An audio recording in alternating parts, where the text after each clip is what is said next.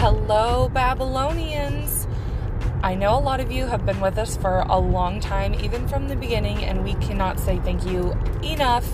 And I know a lot of you have been asking a lot lately, how do you make your own podcast? Well, it's simple. I use Anchor.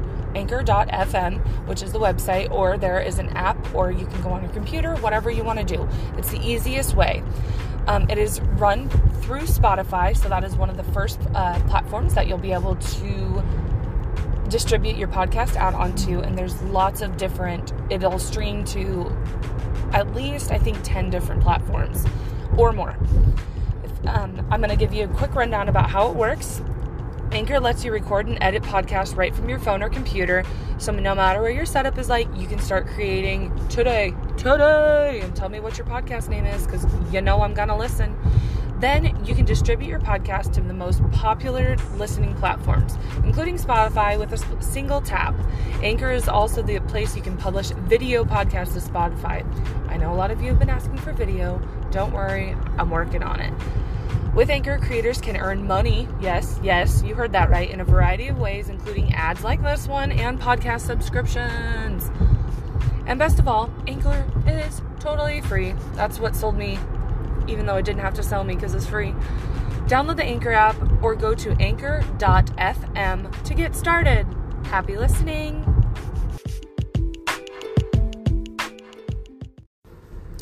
Hello, Babylonians. We are concluding our, in case you missed it, favorite episodes.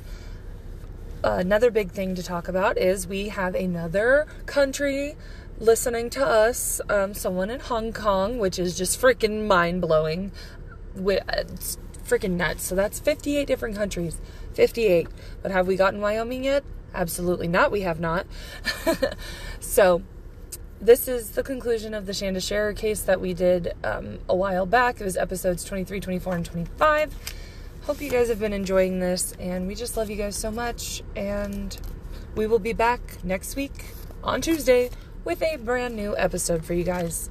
Enjoy! Welcome back to Bloody Babbles Podcast.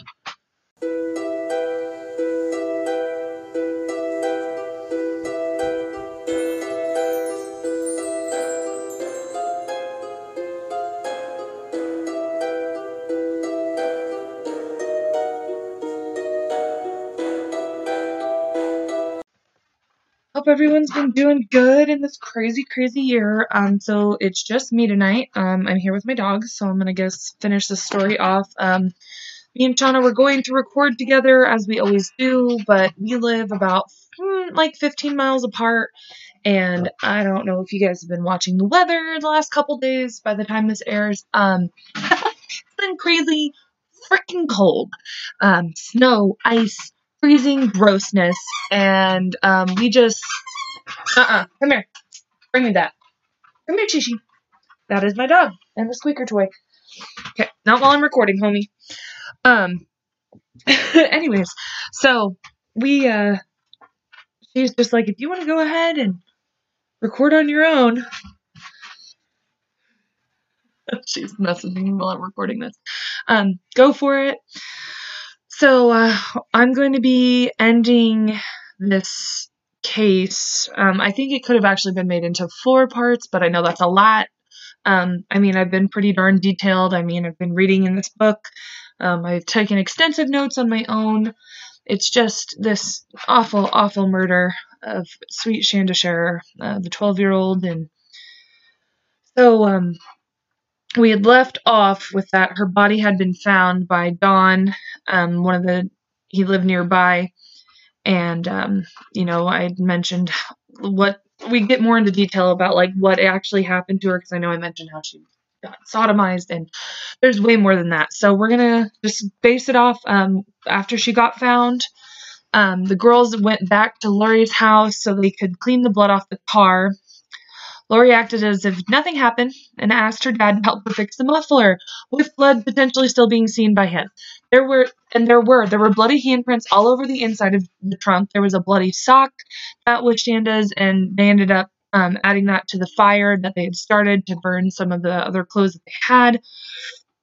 Lori noticed something and she picked it up, and it was a fragment of, I guess, trigger warning. This whole episode's going to be more of a trigger warning, even more so, I think, than what, like, the initial torture that she goes through.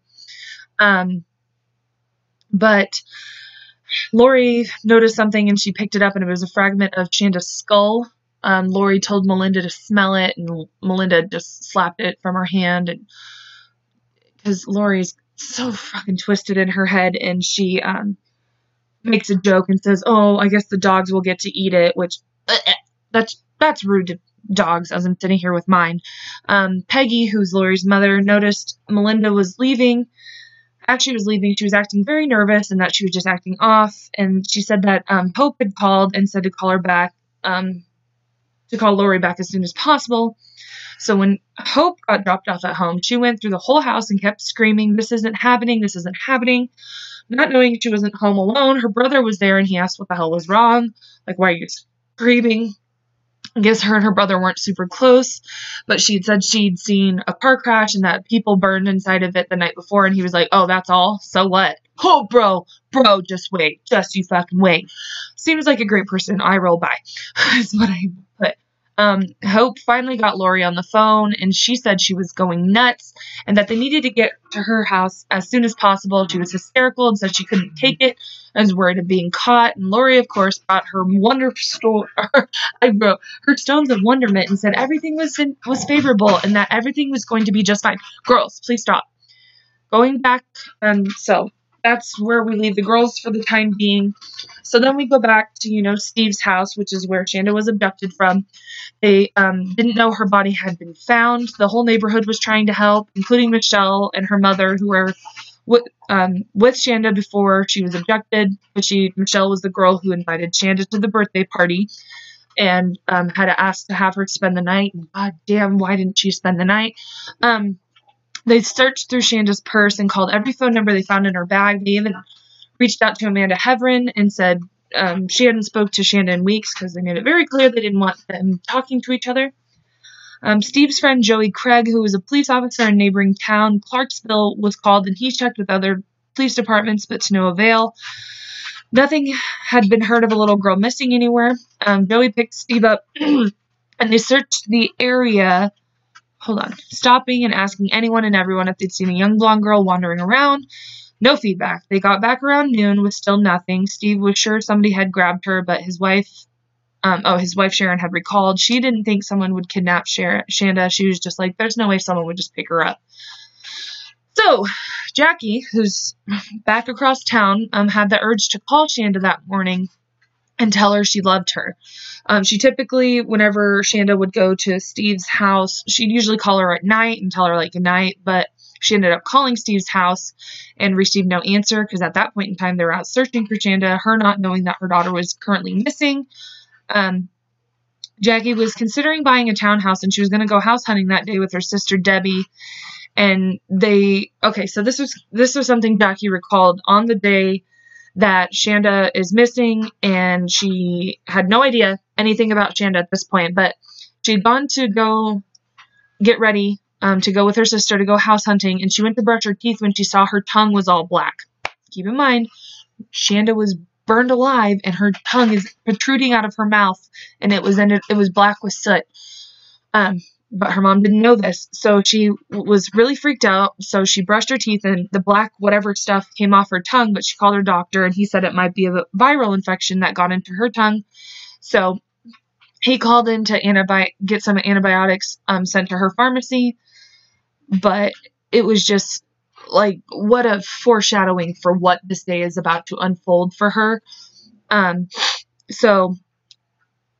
She didn't know her daughter, 60 miles away, lay dead, burned beyond recognition.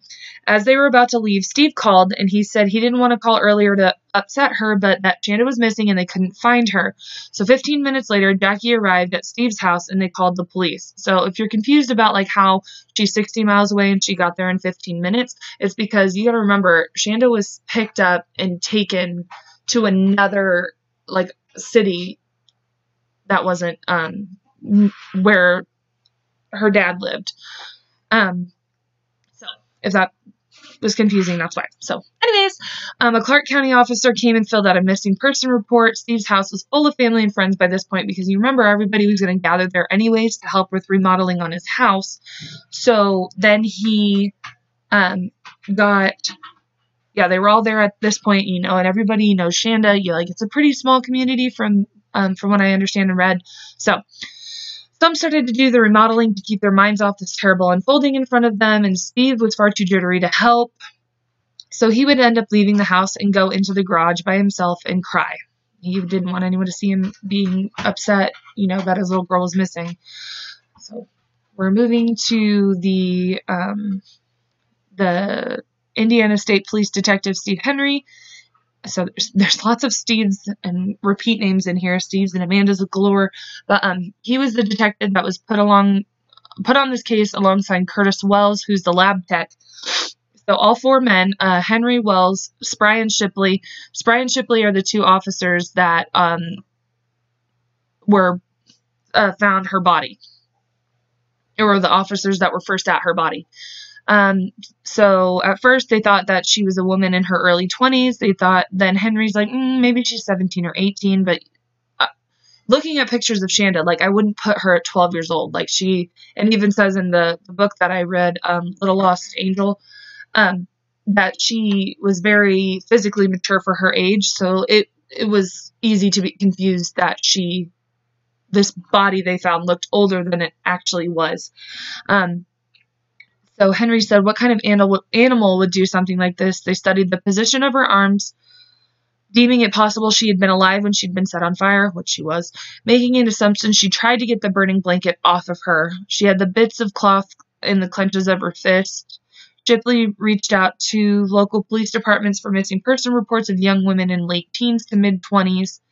Wells videotaped the body and surrounding area, following with color photographs. Steve Henry questioned the Foleys some more, which is Don Foley and Greg, and who had discovered her body, essentially.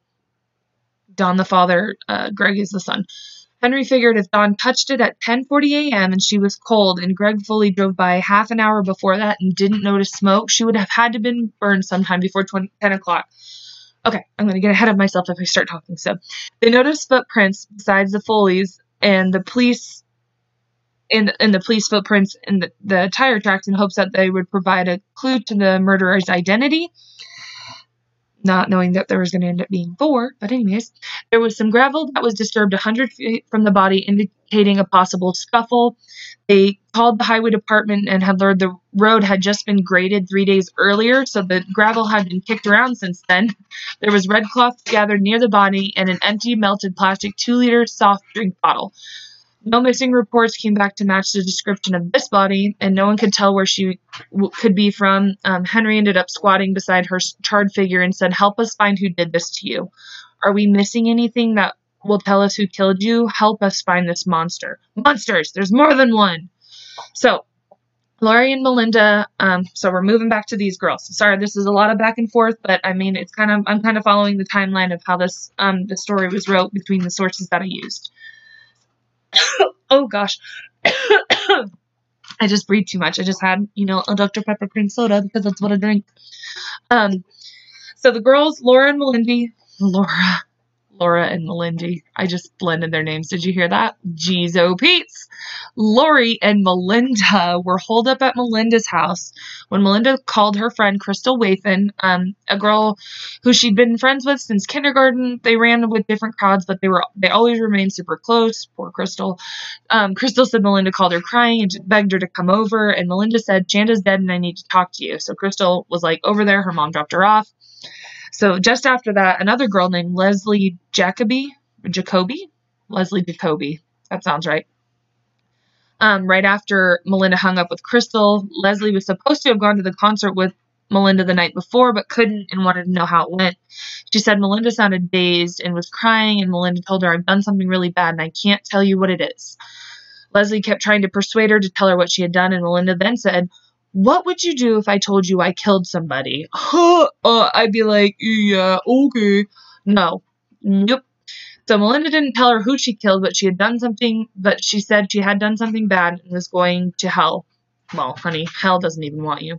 But anyways, she blamed Laurie and her devil worshipping. No, No. It's not Lori's fault. Lori was just willing to go be a part of this because she seems to not be able to fit in anywhere and will do anything to get accepted is what I'm just guessing and judging. So whatever. Not that these girls need to have any sympathy at all because they're monsters. But anyways, I'm getting ahead of myself. I'm going crazy. Bloody Babbles. This is what we're here for.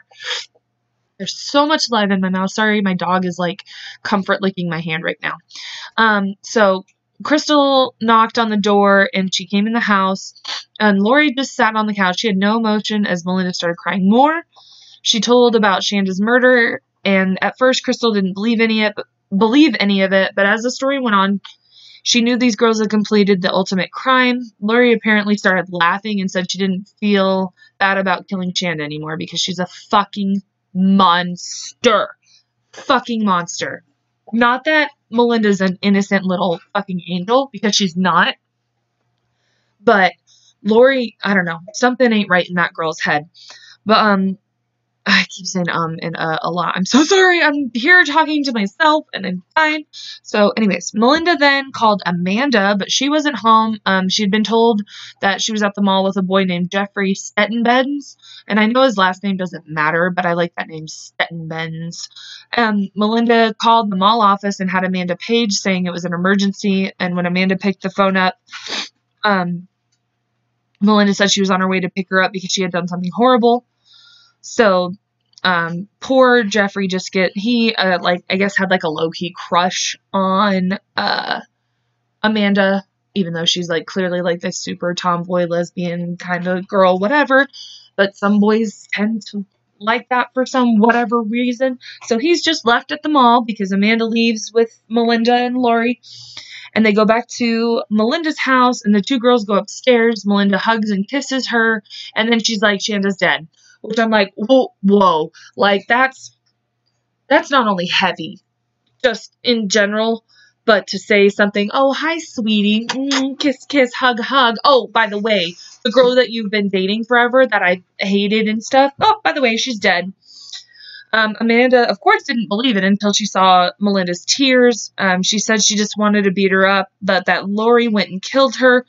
And I put here, which is shit, because she's poured that last bit of gas on her, and that's ultimately what took Shanda's life, and we'll get into that more later, because things get super, super detailed. But it's just she tries to put all this blame on Lori, but I mean, I guess it's so traumatizing, so you're going to try and do the blame game, even though this literally was what you wanted to happen. You had just wait, there's more. There's always more. Keep checking my recording to make sure it keep going. So, okay. So they went downstairs and Lori ended up showing them the bloody trunk. Amanda saw the bloodstained sock and she knew that it was one that Shanda had always worn. I don't know. I don't even say I would blame Amanda, but I mean, she could have been up front and been like, no, I like both of you, and if I can't be with Melinda and I'd rather be with Shanda, I don't know. I don't know if they're that's a big what if. I don't know. If you tell me your thoughts about that, I don't know. There was a big Dr. Phil special on this, and I've only watched bits and pieces because I couldn't find the whole thing on YouTube, but you can go check out their interviews of them, recently. I think it was 2013 or something like that. Don't quote me on that year. But Amanda was just I should have just stopped it, and I could have, but I didn't. And she's like, I miss her every day. I don't know. That whole thing, I'll talk about that in a little bit. But, anyways, so, Amanda, recognized the sock.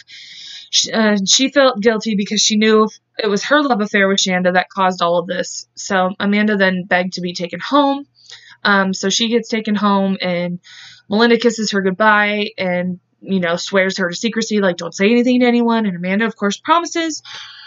And then she goes inside her room and she begins to pull out all of the notes that Shanda had sent to her. And then that's when she finally, hit the realization, I guess, that, this girl is dead and I did love her. Okay, so I thought I was recording and I had not been. So, dang it. So I just been talking about Amanda and how she got upset and that, you know, she did love this girl. So I had to stop. I'm recording now, obviously, because, but, okay. There was a cop that just, like, went through my neighborhood. Like, I'm sitting in my dining area. I have a window right beside me, and this, I see these lights pull in, and I'm like, okay. And then they, like, stopped, and they're, like, pointing right at my window.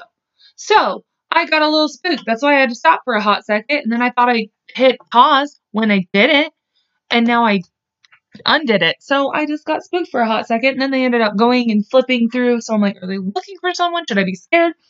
So I'm like, ah, okay. So now that I'm behind because I wasn't where I needed to be. So, okay.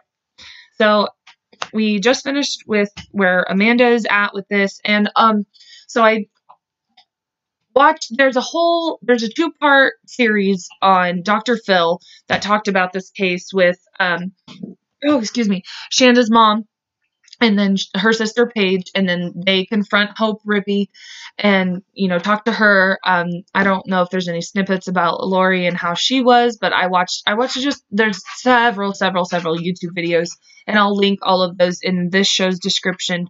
But, Amanda, like, she's like, yeah, I was definitely, you know, I was heartbroken. You know, I did care about Shanda. She was a person I loved. And then, you know, if I wouldn't have, I think I ended up mentioning it in here, like, if this torrid love affair wouldn't have continued, like, maybe we could have prevented this, but I'm not placing any blame. I'm very, neutral about this whole thing, except that the 4 girls who committed these crimes are awful. Like, I don't think I could blame Amanda. I know there's some people who probably do, which, I mean, that's you know, in a way I could definitely understand why people would feel that way for sure.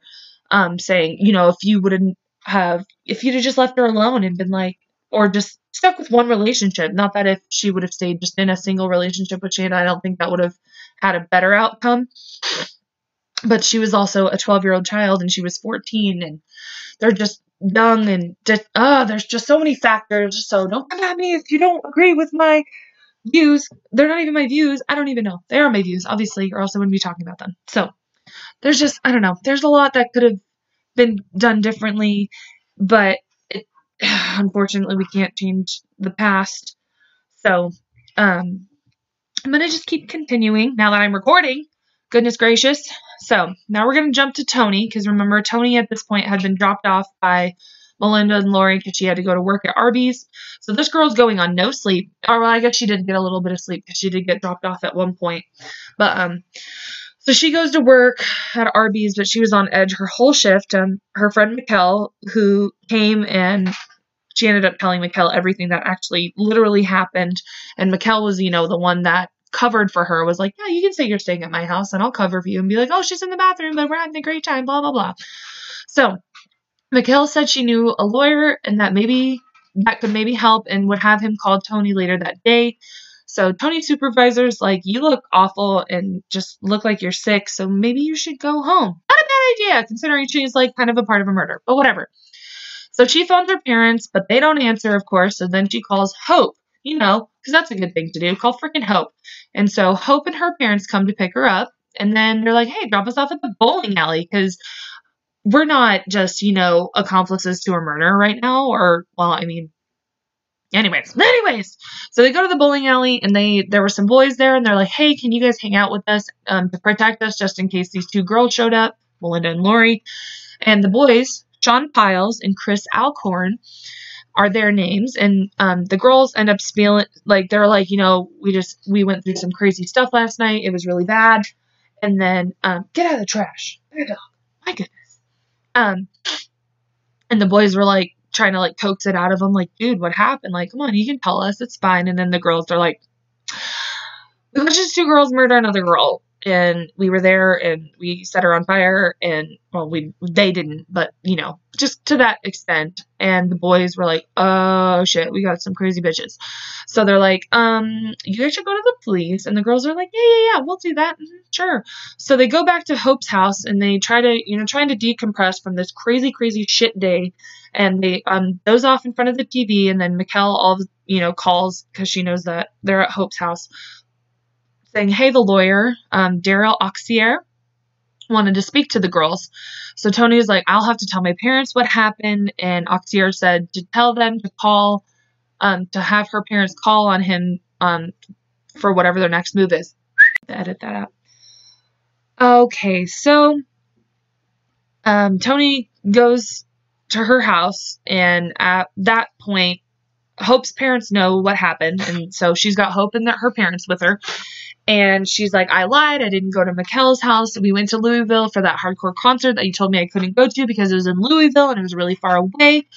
And so Tony's father he gets kind of angry with her. Like, why are you so frazzled? What are you, like, why would you lie? Like, what else is going on? And so he thinks, no, it's his daughter. He's like, oh shit, my 15-year-old daughter's pregnant. Fantastic. No, sweet man. Clifton is his name. Hope's dad ends up stepping in because Toni is babbling on and she's like trying to tell the story, but she's not making any sense. And yeah, notice how I added babbling to catch that. Babylonians. Ah! So anyway, sorry. Had to be lighthearted because shit's about to get real. So Hope's dad steps in and is just like, these girls, our daughters, watched Melinda and Lori kill another little girl. Hope's parents said they were going to take Hope to a hotel for the night and said Tony's father should definitely do the same. And Tony's father's like, yeah, cool, sure, okay. But nah. Tony's father's like, no. He sees the Rippies out, and then he goes into Tony's room and is just like, no, we're going to go to the police department, and you're going to tell them exactly what happened, and we're going to get this underway. Because in his head, going off my notes here for a hot second, he is like, no, you said that she was burned alive, and she very well could be alive still. So if there's any moments we can give this girl a chance, a fighting chance, we're going to go and we're going to try and find her and get, give her a chance to live. Not knowing, obviously, by this point that she was very much passed on. I don't like saying, I don't know, dead, deceased. There's so many different ways to say it. None of them ever sound good, especially in a shitty, fucking, awful, disgusting situation like this. So now we're going back to the crime scene with Steve Henry and Sheriff Buck. They were there for over 7 hours to comb every single piece of evidence that these men could cover, to get everything that they could. They took several photos. The lab tech earlier, it was mentioned, he took video, pictures, noticed the tire tracks, the different sets of footprints aside from the police officers, surveying the situation now. So they said as they picked her up that there was so much, excuse me, head injury that there was a pool of blood underneath her head. Sorry for slurp noises because I'm drinking Dr. Pepper cream soda, as always. But, yes, awful head injury. There was so much blood, and they ended up placing bags on her hands in case there were fingerprints of the killer and anything, and to,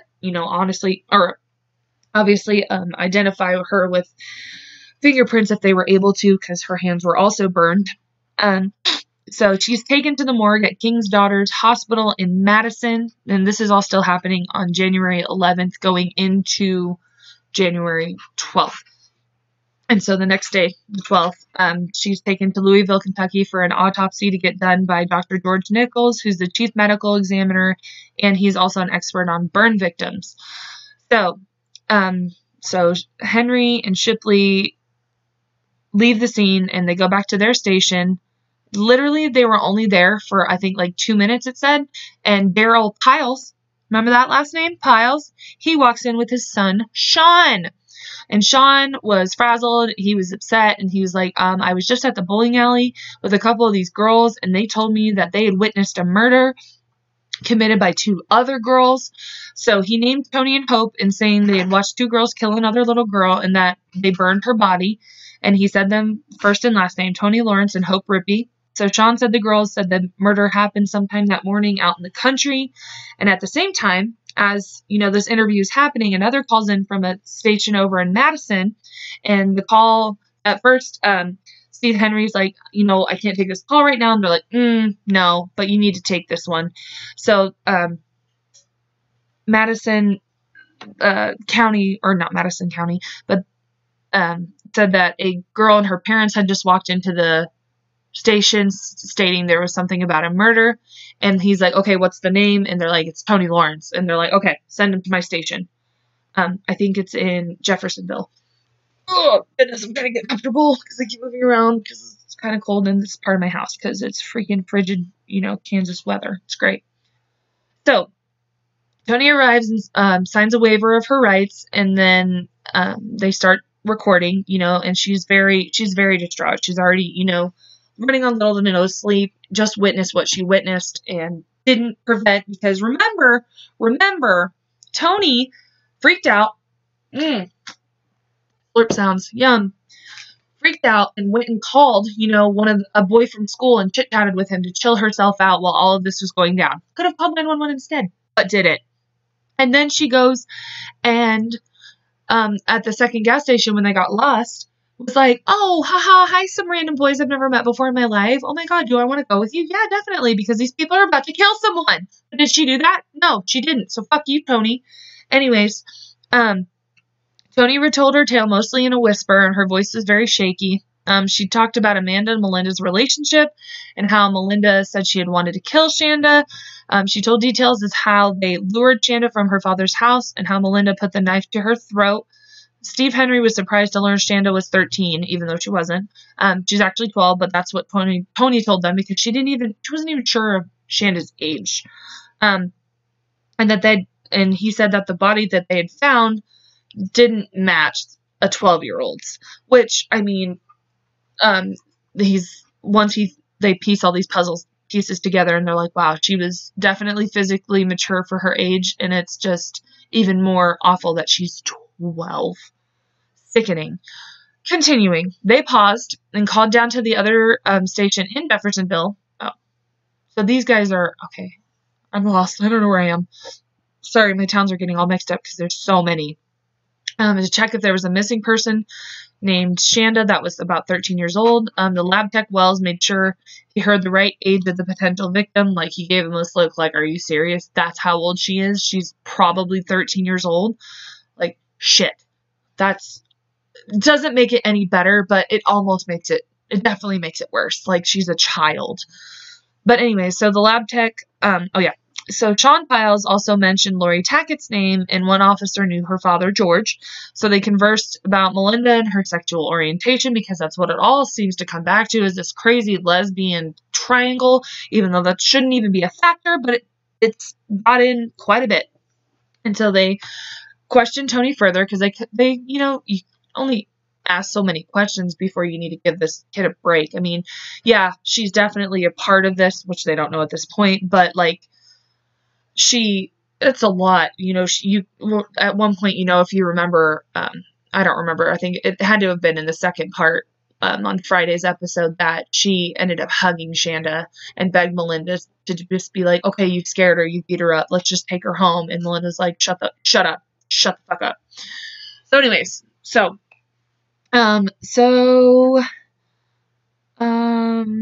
I lost my police because of who I am as a person. Oh yeah. So, back to questioning Toni. So she mentioned the witch's castle and the long drive of Shanda in the trunk with just Lori and Melinda after they had been dropped off at Lori's house sometime in the middle of the night. Her time frames aren't correct. And she talks like it's inconsistent with how Shanda's body was found and how it felt, you know, how they said it was cold. Greg, the son, had drove by 30 minutes before the rough time frame when they said that they were there, so he would have seen them. So, yeah, so she talked about getting dropped off at Lori's house. She got to the part where Shanda kept screaming and how she was hit in the head with the crowbar and the tire iron. But yeah, anyways, then that's what the Lori and Melinda had told her. And then they said something about gasoline and that they wanted to burn her. And Toni made it seem like she wasn't there when Shanda was burned.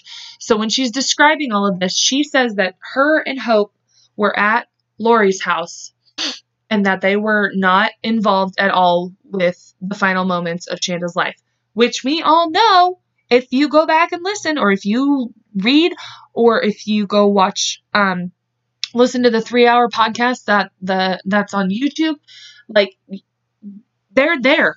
They go and pick her up in the morning, like early in the morning, because they're like, oh, we're going to go get breakfast and I'll take everybody home. No, she was still in the trunk at that point, and Toni was there, and when they pulled her body out of the fucking car, she saw her arm and she lost her shit.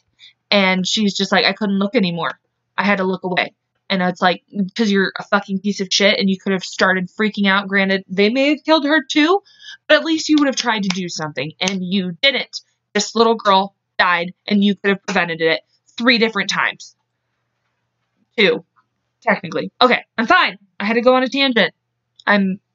Okay.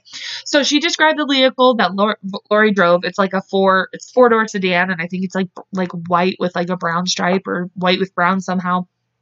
Irrelevant. Shipley sent an officer to go to Lori's house to see if a vehicle was there that matched the description. Remember, Lori's not there. She's at Melinda's. But anyways, they were working on the timeline and how Toni's story just wasn't lining up. She made it seem like they burned her before 10 a.m., but Greg, the son who drove by earlier, would have seen them. I already said that. Okay. So the way she described it the way she described it kept her from the scene at all, and that she was dropped off before they decided to burn Shanda for work. That she was dropped off before work. Just, nope, you were there. You're a liar. You're a big fat liar face. Decided to burn Shanda, and she kept fidgeting. She couldn't sit still, and her story wasn't going correctly. It feels like she was like going back and forth, and Steve Henry, who was interviewing her, was very suspicious of her misleading story, but couldn't charge her for being an accessory to murder yet. So Officer Spry, he ends up leaving, and he goes to Lori's house, but her car wasn't there. So, they go and knock on the door, and her parents answer, and they're like, is Lori here? And she's like, no, that she's at her friend Melinda's house in New Albany. But her parents didn't even know Melinda's name, but they'd already have enough pieces that they knew it was Melinda motherfucking Loveless. Loveless, because she doesn't deserve any. So they didn't mention the murder as of yet to her parents, because they, there's steps you have to take, like getting a warrant. So Lab Tech Wells got Melinda's info because he knew of Amanda's father trying to keep Melinda away from Amanda. Like, this is a small town. Like, it mentioned that, like, Steve Henry, he's like, this is a small town. Like, a lot of people know a lot of other people. And like, Sheriff Shipley is the same way in Jeffersonville. Like, it doesn't take a lot to know, like, who's who and what drama is going on with our kids and blah, blah, blah, and stuff like that. So, anyways, Henry then confirmed that Shanda's parents reported her missing at 1 p.m. that day. They'd got notified from another police station. Drink slurped. Mm-hmm. So, they knew that she lived in New Albany, but she was at her dad's house in Jeffersonville for the weekend.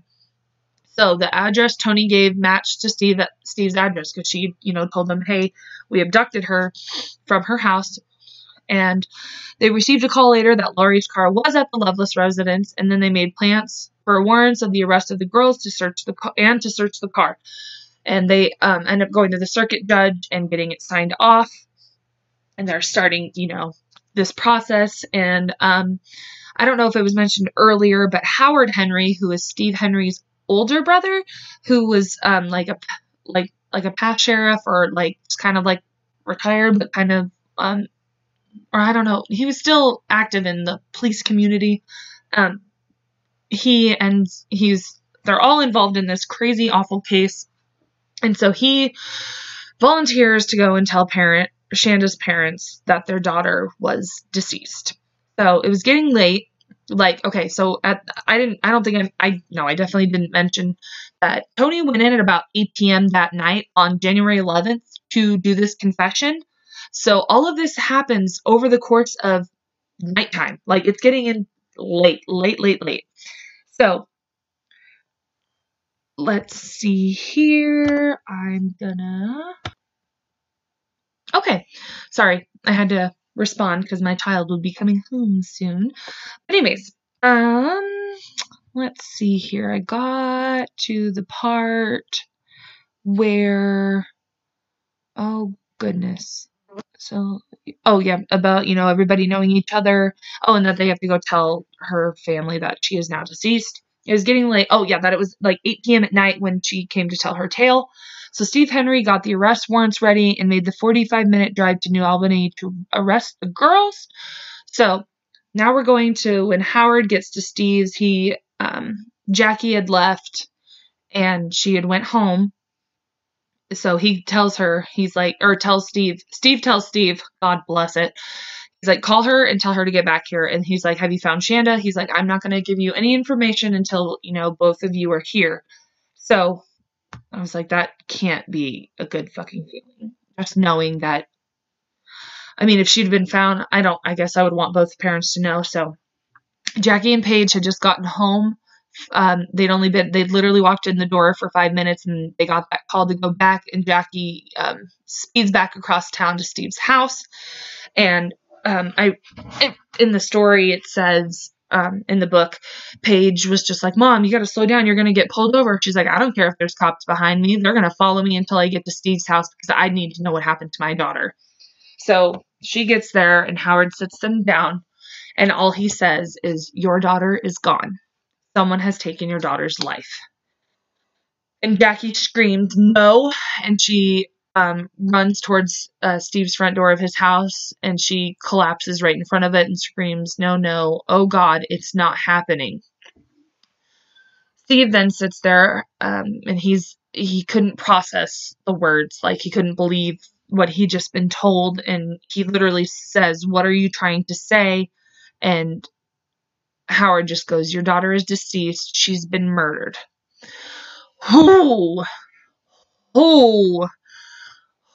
after, you know, this is probably, I would assume 9 or 10 o'clock at night, because, you know, Toni had just came in at 8 p.m. So they reported her missing at 1 p.m. and 8 to 9 hours later, then you get this information. Like, I'm like sitting here, my legs are shaking because I literally could not imagine, and I pray to God I never have to. Oh, goodness gracious. So, at 2 a.m., so a little while later, because it's a 45-minute drive to New Albany, Steve Henry and Buck Shipley arrived at the Loveless residence. They see Lori's car outside. Melinda's mother, Margie, answers the door, and they're like, oh, are you Mrs. Loveless? And she's like, well, no, I'm divorced. It's Donahue now. And then Mike, her husband, because, you know, it's Margie, Mike, Melinda, Michelle, Melissa, all them M names. You know, everybody's like half asleep, and she's like, she's very confused. And Steve goes, is Melinda here? And she's like, yeah, she's upstairs sleeping. And she's like, is Lori Tackett here? And she's like, yeah, she's also upstairs sleeping. And they're like, what's going on? Like, we have to see the girls first, you know? So they go up the stairs. The girls kind of sit up half groggily, and the cops are like, girls, you need to stand up. And they were dressed like they had just like gotten in kind of thing, or that they were going to wake up and they were going to be gone by the next morning kind of thing is how they were dressed. Like, they were like fully clothed. Like, they weren't in like t-shirts and shorts to sleep in. Like, they were dressed to leave. So the officers then said, you're being arrested for the murder of Shanda Sharer. And Lori, you want to know what this stupid fucking whore says? She goes, are we on candid camera? Oh, like, really, bitch? Really? So Margie starts crying, and she's just like, please keep an eye on my little girl. She's suicidal. She starts sobbing. She's like, oh my gosh, what, Melinda, what have you done to Amanda? Because she knows that they, you know, had a lot of issues in the past, and that they had this very serious relationship that I'm not even sure if she knew how far it went, That's not true, because she knew that all of her daughters were lesbians, because at one point Melinda comes home with hickeys way back in part one. So not even knowing that Amanda wasn't the victim at all, I don't know her extent of the knowledge of Shanda and her daughter's anger towards them. But so they pick the girls in, and Melinda immediately is bawling as they're getting her booked and for her charge. And so she then asks, can I please call my mother? And while she's on the phone telling her mom, she's like, it was a little girl named Shanda and that I was meant to beat her up, but someone had a knife and it went too far. And someone had a knife and it went too far. Melinda, it was you. You had the fucking knife in your fucking bag and you put it to her throat as soon as you picked her up. This is all on you. And I know there's a lot of people, because there's like video. I'll get to that part at the end. But, because I'm not really pleased with this ending of this case, to be honest with you. And there's just a lot of factors. Anyways, I'm getting ahead of myself. So, yeah. So they weren't 100% sure of Hope and Tony's involvement, but didn't charge them right away. So, because, that story that Tony was giving wasn't, the timeline isn't adding up. So, Shanda's autopsy took place in Louisville by Dr. George Nichols. Her fingertips were burned, so they removed them to be sent off to match her fingerprint records. And then her jaw was removed to save, or to have her teeth identified by her dentist, because, she had braces. If you remember back when the initial torture started, they started hitting her in the mouth and her braces cut her mouth. Okay, so I'm going to put a trigger warning here, or say it anyways, because we're going to get into her autopsy and what the autopsy tech ends up finding. And so, okay, so big trigger warning. If you want to skip forward, some of it's 15 seconds, some of it's 30 seconds. I'd say skip 6 to 7 times, maybe. I don't know. I talk pretty quick, so maybe only 3 or 4. You can stomach it. Well, here we go, guys. So she had 3rd and 4th degree burns on her upper body and her head. Her left ear was so shriveled from the flames that it almost didn't exist anymore. Her tongue protruded through her clenched teeth, because if you recall, when Melinda goes back to pour the rest of the gas on her body, she's just her eyes kept rolling back in her head and her tongue kept shooting in and out of her mouth, because she had no control over it. Okay. There were wounds on her feet. She had binding marks from a rope also on her forearms and ankles. A small puncture wound on her neck, because, they tried to stab her in the neck and were going to slit her throat, but the knife that they had was rusty and old. So small puncture wound on her neck, 3 lacerations on her scalp from a heavy blunt object. Remember, they found part of her skull, and then Lori made the nasty comment about her dogs eating it. And then somehow her skull was not fractured, and there was no internal hemorrhaging. Somehow, I guess they didn't hit hard enough, which is sick to say out loud. There were multiple lacerations of her anus and anal cavity, indicated that she had been sodomized by a blunt cylindrical object inserted 3.5 inches into her anus and damaged the inner walls. Yeah. Yep. Okay. It was a lot to type out, and it's a lot to read out loud. She had internal bleeding, indicated that she was alive when the sodomy occurred. So it was probably, like we said, one of the times they stopped to shut her up. They ended up shoving a tire iron into her. Okay, her larynx and trachea were coated with a thick black soot, meaning she breathed the smoke in while she was set on fire.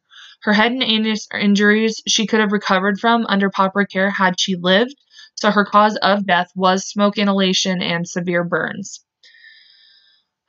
So, we moved to Sunday, January 12th. It was decided that Lori and Melinda would be tried as adults, and they moved Melinda to a different jail to avoid being able to contact Lori. Shanda's parents then went to get ready for her funeral, and they had their friend Jamie Rainey go with them, and he ended up going and looking at the body.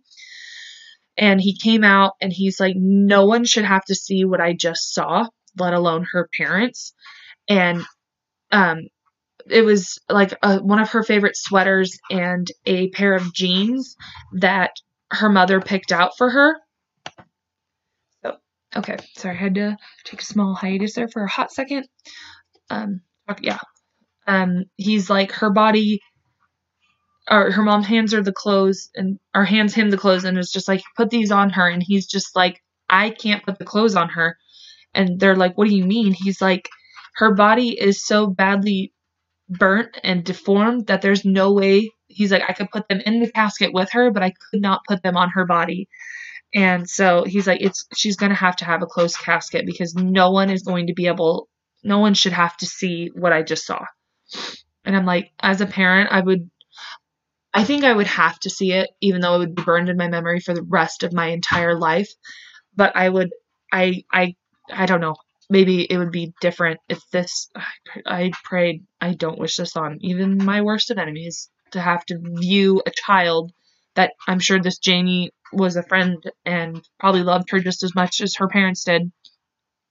And he suggested that maybe we cover her in roses, since it'll have to be a closed casket and that she'd be buried covered in roses. And both her parents agreed to that because they're like, Shanda would have loved that. Like, that's how she should rest. So, obviously camera crews were constantly at the family home, and even at the funeral. I remember, or reading in the book, they, when they brought her body, I think it's to the funeral home, all the reporters were waiting at the front, and they caused a distraction, and they actually brought her body to the back of the, what are you staring at? Shiva. Stop. There's nothing over there. She's staring at the corner of my room, and it's tripping me out. First the cop car. Now my dog is staring at things. I don't like it. So, but yeah, they tricked the paparazzi, so to speak, by saying that, they had a fake hearse come to the front of the funeral home, and her body actually came in through the back. So they didn't even get to see her actual casket. But it was a crazy, media frenzy. Even at the funeral, they tried to interview people as they were going in, and her father made it very clear that no camera crews were going to be getting inside, even though they tried to sneak inside, but they were immediately dismissed and taken from the building. But it was constant. So stories swirled through town about what had actually happened and what went on between Shanda and Melinda to have this be the outcome. There was, school counselors were taken to both places. And, since she had just transferred from one school to the other to try and get away from this mess, and then it still ends up with this outcome. But then her body was taken and laid next to her grandmother. And it said on the day of her funeral that it snowed lightly that day at the graveside service. So going back to now how we're going to start getting into the case, I'm not going to go a whole lot into it, but how they figure out that Toni's timeline is bullshit, because, they found her body around 10:40 a.m., so they said she would had, and she was cold.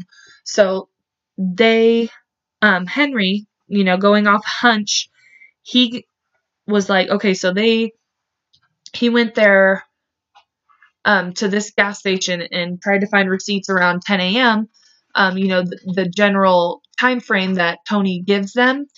And so he goes and checks the receipt counter, because apparently they have, constant receipts. And he's like, no one had bought a 2-liter of Pepsi or a couple dollars of gas around 10, but someone had at 8:40.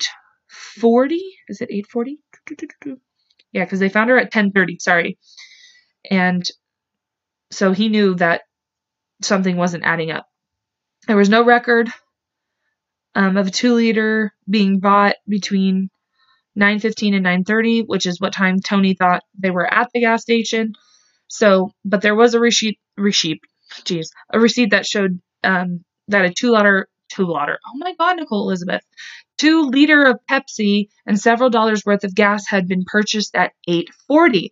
That's almost an hour before she, not an hour, 40 minutes to an hour before she said.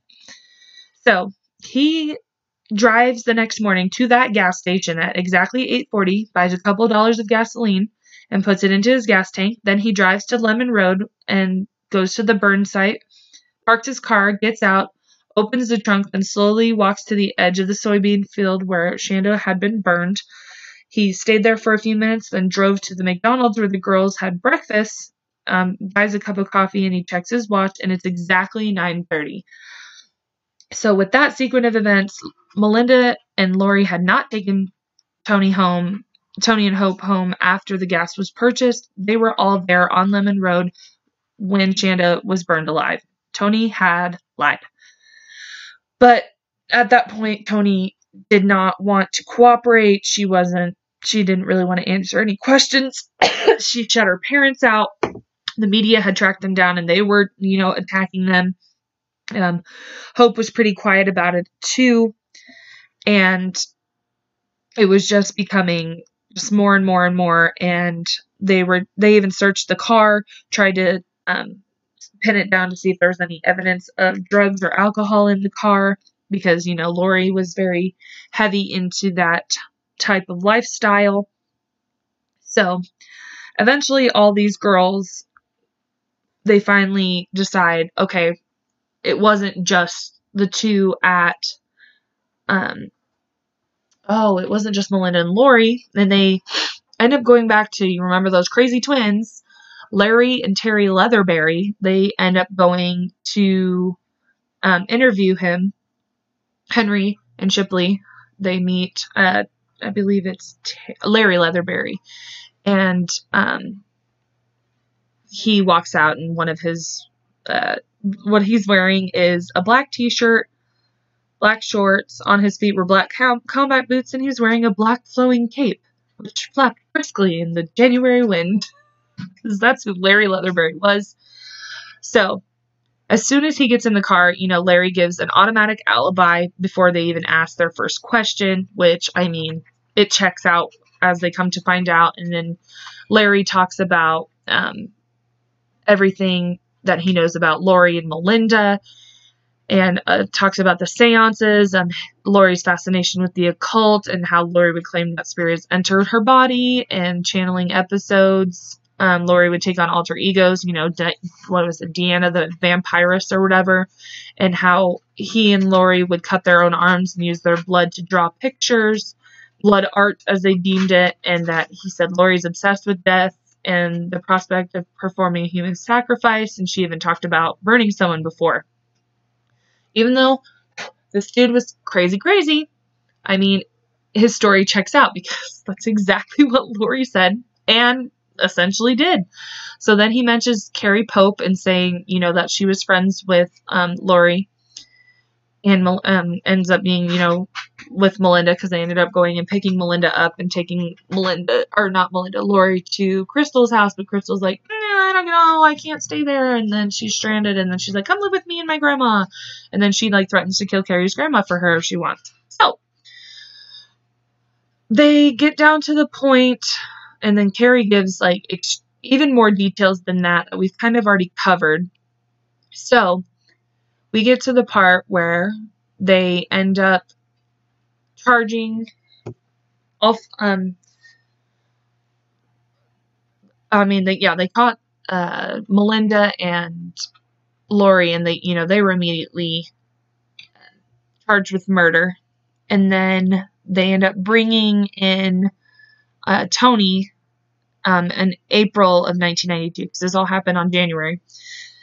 She ends up taking a plea bargain, and then September 21st, 1992, Loveless and Tackett end up accepting their plea bargains, and on January 4th, Melinda is sentenced to 60 years in prison, and we'll get to that. Believe it or not, it's awful. Toni ends up, ends up serving, let me see here. My notes are kind of all over the place because I don't have them quite in the order that I'd like them to. Yeah, so Tackett and Lovitz, they're sentenced to 60 years in the Indiana Women's Prison in Indianapolis. Rippey was sentenced to 60 years with 10 years suspended for mitigating circumstances, which that means in criminal law, a mitigating factor is any information or evidence presented to the court regarding the defendant or the circumstances of the crime that might result in reduced charges or of a lesser sentence. Basically, she blabbed and said, I didn't do it. I was just there, which is stupid, but whatever. So she gets 60 years, but on appeal, a judge reduced the sentence to 35 years, and in exchange for her cooperation, Toni also was allowed to plead guilty to one count of criminal confinement and was sentenced to a maximum of 20 years. So, 60 years, 60 years, and then Hope gets 60 years and then gets reduced to basically 50 years plus 10 years of medium supervision probation upon her release. So that's how everything goes down in 1992 into 1993, which, guys, I was born May 22nd, 1993. So this all happened right before I was born. So we jumped to December of 2000. So that would be 9 years after the initial murder took place. And Toni Lawrence is released on parole December 14th, 2000.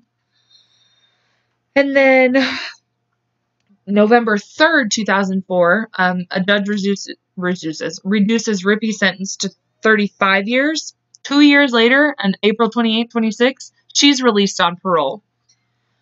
So then we jump to January 11th, 2018. That is exactly 26 years since this murder took place. And who's released? Lori frickin' Tackett on parole. I'm encouraging you guys, if you are totally interested, to go look up just type in Shanda Sharer, and there's bits from the Dr. Phil bit. There's one interview of Lori and how she's in prison, and and she's so suddenly remorseful and isn't this dark, just, wild teenager. So yeah, that's 26 years after. And you get this. September 5th, 2019, Melinda Loveless released on parole. So she served 26 years in prison, and she has Melinda will serve parole in Jefferson County, Kentucky. So, there's a lot. I mean, yeah, they're sentenced. And then in the one episode the one little snippet that I watched, there's actually several of them. I couldn't find the whole thing, and if I eventually do, I'll end up adding it to maybe Instagram. I'll post it on our Twitter and Facebook and everything. But watching how Shanda's mom and sister, how they are with Hope on Dr. Phil, and how they absolutely absolutely zero desire to forgive her. They have no interest in it. And some of the things Hope said, kind of resonated with me. I wouldn't say it was respect for her, but she's I'm not going to say I'm sorry, because that's not going to change anything in how you feel about me. And apologizing isn't going to fix this. She's like, I don't know what I could do to fix it. And, Jackie jumps right on her, and she's like, you should have served your full 60 years. In that same, okay, this is what I wanted to tell Shauna, and she's going to listen too. I'm going to send this to her early so she can listen before I even edit it together. But so while Melinda is in, stop. At one point, Jackie talks about how there is nothing in Melinda's eyes. You looked into them, and most killers don't have anything in their eyes. Hey, stop it. She. So she talks about that. Rude. That was very rude. Ma'am, come here. Trying to keep them chill before I finish this out. I'm so sorry. So she talks about how there's nothing in Melinda's eyes, and how, Melinda's essentially the reason all of this night succeeds with the murder of Jackie's daughter. And she jumps down Hope's throat and tells her how she's such a terrible person, and how in the interview they bring in Amanda also, and how she's like, Amanda feels no guilt. She feels like she had little to no part in this. And like, they just sit here and bash, bash, bash. But all of a sudden, Jackie, somehow, goes and sees where Melinda is being held in her prison. And she's like, oh my God, it was like looking at a completely changed person. Like, this isn't like a damaged little monster girl anymore. Hey, stop. So, sorry, I had to pause there for a hot second. Dogs are being loud. So she is willingly, I guess, forgives, which, I mean, I guess you can forgive. You just don't have to forget. And I don't think you could forget with such a horrific crime as this is. But she forgives Melinda and ends up donating. Melinda, while in prison, trains dogs while in prison to help children who are victims of heinous crimes. And she trains these dogs to be like emotional support dogs. And Shanda's mom ends up going and donating a dog who she names Angel in Shanda's memory. And like, I watched the clip with Melinda and she gets super emotional. She's like, I can't believe, it came from Shanda, and it came from Shanda's mom. And like, I read the comments on this YouTube video too. And she's just like, I'm training these animals to, help. And I'm doing it for Shanda. Ooh. When she said that, someone said that, and I ended up having, I was going to stop listening because I was just getting kind of repulsed.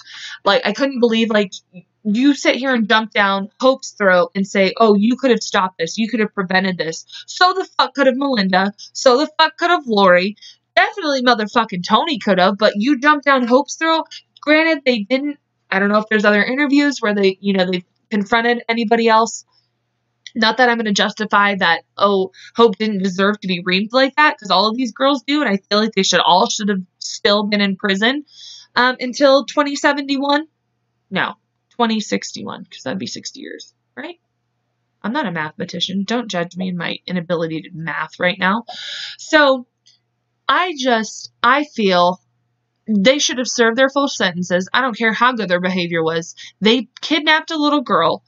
They're all 14, or no, two of them were 15, Melinda was 16, and then Lori 17. So they're all of age to know what they did was wrong. Melinda poured the rest of the gas on this girl, and she ended her life. That was it. That last little bit of gas where she gets engulfed in flames, that's what took Shanda's life. But no. Let's forgive her because she helps little doggies and helps little children. Cool, that's great. That's beautiful. Let some other inmate and put her in a fucking cell with other people who know she's a child murderer, because she is. I'm sorry. Maybe that's just me. Maybe that's me going on a tangent. That was me going on a tangent. Tangent? So, that brings us to the conclusion that these four monsters are walking among us in this world. Shanda was taken, and they get to live their fucking lives. And that is just absolutely repulsive to me. I get forgiving to let your soul, heal from this horrific, heinous, awful murder of your daughter. But I don't feel I could have been as caring, I don't know if it's caring, just kind towards the one who ultimately ended her life. I mean, yeah, Hope was the first one to pour gasoline on Shanda's body, but she wasn't the one who killed her. It was Melinda pouring the rest of the gas all over her, and that's what killed her. I've said that too many times now. As Jackie, I'm like, how the fuck are you going to be okay with that? You're going to forgive Melinda, but you're mad at Hope? Granted, this was, I think I said 2013. I didn't even look at the date of when that aired on Dr. Phil, but it was a two-part series. And maybe I'll link some of the videos of YouTube that you guys can check out if you want to. Because this is a heavy, heavy case. I mean, three parts I mean, the last movie we did with three parts was pretty wild too, but that was, you know, that was the feral child, and this is just a completely 360 from that. So I really hope we did it justice. Like, I feel like there's been other stories that I've seen. I know there's like a 4-parter of this gal who does YouTube videos about true crime, and she covered this case in 4 parts. I feel like we could have probably gotten to that if we wanted to get insanely detailed, like going through this entire book.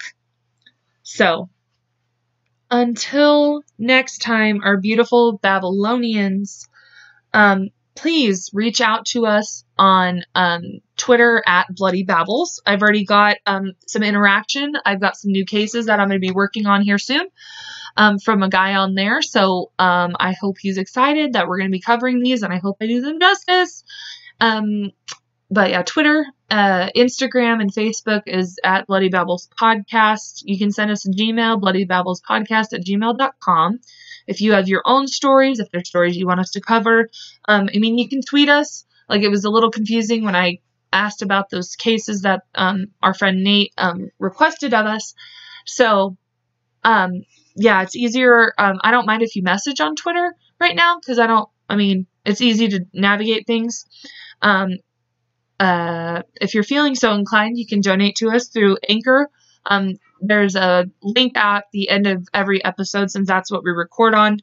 Or you can go to patreon.com/bloodybabbles podcast. And if you want to donate there, there's different levels that you can donate at, even custom as little as $1 a month, whatever you're feeling so inclined.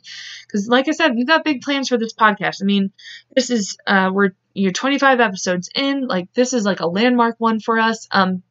Also, while I'm thinking about it, we've added 2 more countries. Oh, what? Yeah, 2 more. That brings our number to 26. We added some listener or 2. I don't know how many there are from the Netherlands. Like, hello, and Turkey. Netherlands and Turkey. Ho, ho, ho, 26 countries. 26. We're in 43 states. So, including, we've got the District of Columbia that listens to there. Hey, hello. Hi, guys. Please, just comment to us. I'm trying to get more interaction, just either on Twitter, Instagram, Facebook, however you want to do it.